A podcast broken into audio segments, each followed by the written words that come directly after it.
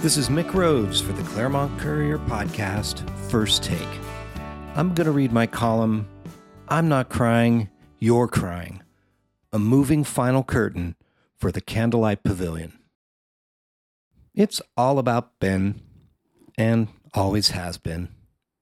That's the late Ben Bollinger, co founder of the Candlelight Pavilion, whose 37 year run officially came to a close Sunday when his much beloved theater went out in style with a sold out crowd on its feet and tears flowing both on stage and throughout the house. Though he died in 2018, the larger than life patriarch's presence still loomed on Sunday. As Mick Bollinger, his son and successor as master of ceremonies at the candlelight, stepped up for the final time to thank the cast, crew, staff, and audience at the Claremont Dinner Theater, the emotional weight of the moment was profound. I sure was crying, and even my 12 year old son shed a tear as Mick got to talking about his late father. So to talk about him on his stage in his house was the only thing that I, that, that I didn't have the strength to, to muscle through. Both Mick, 58, and his sister, Mindy Tuber, 52, worked at the Candlelight since they were teenagers. They were at the helm as general manager, vice president, and producer, respectively, from the time their father stepped aside late in his life. That Mick broke down Sunday was no surprise to his sister. He was a crybaby, an absolute wear your heart on your sleeve crybaby, which was beautiful. And he had a brother who, anytime my dad spoke publicly, would usually stand somewhere behind him and step in and, and pick up the pieces. And so, interestingly, in our family, I have assumed that role for Mick, who is just exactly like that with my dad. Mick would become a treasured natural frontman for the Candlelight, just like his father. His years as a self described class clown in high school, his affable nature, and comfort with the spotlight prepared him well for the role, even if he didn't see it coming. Mindy's affection for and appreciation of what her brother brought to the candlelight is clear. I always say the world needs more Micks because he just loves and loves people and loves to show his his love for things. And through that is usually with a bit of tears. And so i have kind of learned to be a bit more stoic if that's the right word knowing that at any moment i might be stepping in to speak for him. Mindy shed her tears in private. I try and hold it together as best i can knowing there can't be two crybabies in the house. On sunday performers and musicians from throughout the Candlelight's history joined together with new faces to close it out in bravura style. The final show was a powerhouse tour de force of what the Candlelight did best. The stage was bristling with talent, which only served to remind everyone of what we all were losing, hence the tears. Among the sold out crowd of 300 were 50 members of the Bollinger family.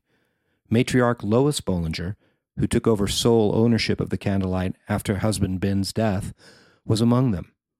Standing on stage at the end of it all, with the crowd still applauding, she was, at 82, the picture of elegance and poise.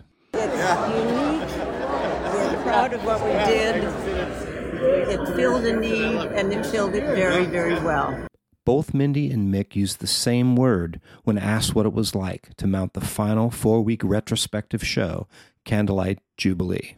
Not only does it uh, take a toll on you, you have to let it fuel you because of the fact that you know love love fuels anything. And that's what brought us through the whole thing.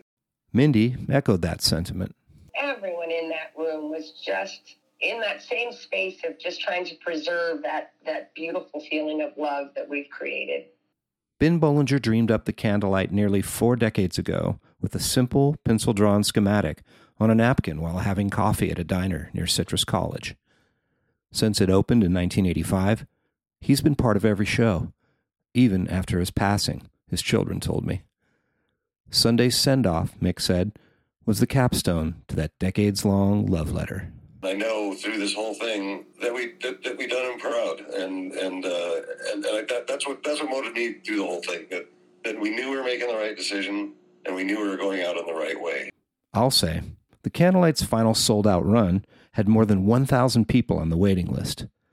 Those lucky enough to nab a seat on Sunday were treated to a fantastic brunch, courtesy of Mick and Mindy, along with a nearly four hour show from a brilliant cast singing dozens of songs from throughout the modern history of musical theater, all accompanied by a live band of top tier musicians. It was an encore to 37 years of entertainment the Candlelight brought to literally millions of folks who made the trek out to little old Claremont. Hundreds of them showed their appreciation in comment cards pinned to the walls and on tables, and hundreds more have weighed in on its Facebook page since the February announcement of its closing.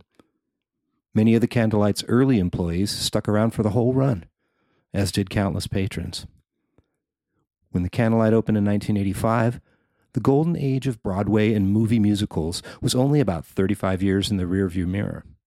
Its first patrons were at that time primarily empty nesters, and the new theater filled perfectly their naturally nostalgic inclination for the days of their youth. Many of the theater's early fans stayed right there with it, supporting right up until Sunday.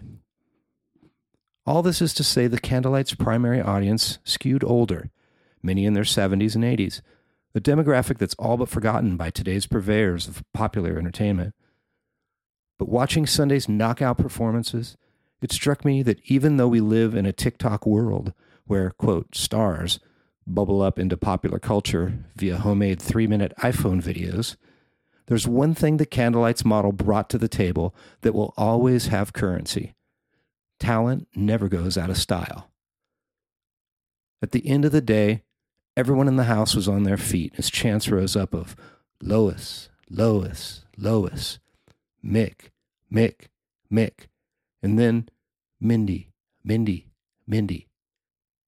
It was a powerful moment for Mick. You just feel love, you know, and you feel not only love, you feel loved. And, and, and it's because dad gave us the opportunity to share that with all these people, and we did it. And like I said, I, I know I know he's proud of what we did. Knowing that brought me peace. Perhaps now it's time for us to take stock of our remaining cultural institutions in Claremont. As this latest preventable loss is laid bare, nothing lasts forever if we don't nurture it, support it, and, if need be, fight for it. I think we should all be more proactive in supporting the unique people and places that we value. The candlelight is gone. The Laemmle Theater is not long for Claremont. What's next? I'd like to thank the Bollinger family for its 37 year gift of theater, music, and good food. Claremont is certainly a less interesting place without the Candlelight Pavilion. This has been Mick Rhodes for the Claremont Courier podcast, First Take. Thanks for listening. First Take's theme music was written by Mick Rhodes and Wyman Reese and performed by Mick Rhodes and the Hard Eight.